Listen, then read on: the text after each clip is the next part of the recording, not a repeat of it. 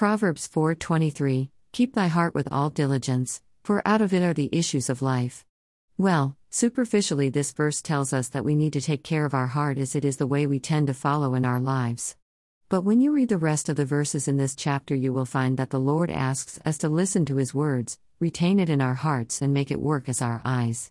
In other words, the Lord expects that His words be the way our thoughts and intentions are in alignment with the life that is in Christ, and we walk in its way, the way of righteousness to salvation or eternal life. There is this caste that I often speak about because of them intriguing into my life beyond their limits. I find that there are two kinds of people, and both agree having their basic common caste traits bravery, quick to anger, self esteem about their community, and community feeling. Everything is closed within themselves, and they are like one species of birds, rather a flock of goose that does not mingles with a neighboring flock to breed. The only difference is one or two emotions in them, the thoughts and the intentions that results in the expression of those emotions. One underlying factor could be this communal feeling that tells one group of people that it should always be us on the top and should suppress the rest for this is our place, while the other group says that they should be on the top and can allow others for we need to live in harmony as the days are changing and they are able to keep their business from personal lives.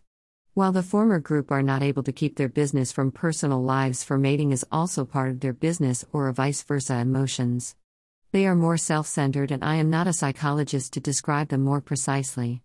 This is what the Lord tries to share with us that we learn to uphold the Word of God in our hearts, that it turns out to be our eyes that we know the way to walk.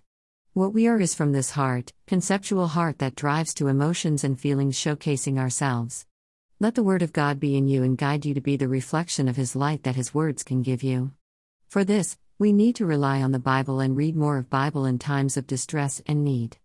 I don't read chapters in these trying times of my life, but only one or more verses and reflect on it with my life instances because I have accepted that Jesus will be my way of life. Dear Lord, Almighty, bless this day and the days to come. Bless all those who wish me well, those who don't accept to treat me inhumanely, and those who want me to live a good life. Fill our daily plates in abundance that we may never run out of but be able to help others.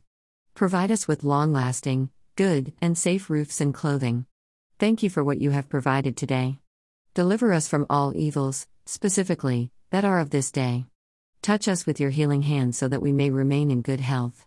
Make way for us and show us the way to your blessedness that we may lead our lives in peace, joy, love, hope, faith, goodness, prosperity, praise, and worship exemplifying your glory for a victorious life on this earth. Amen.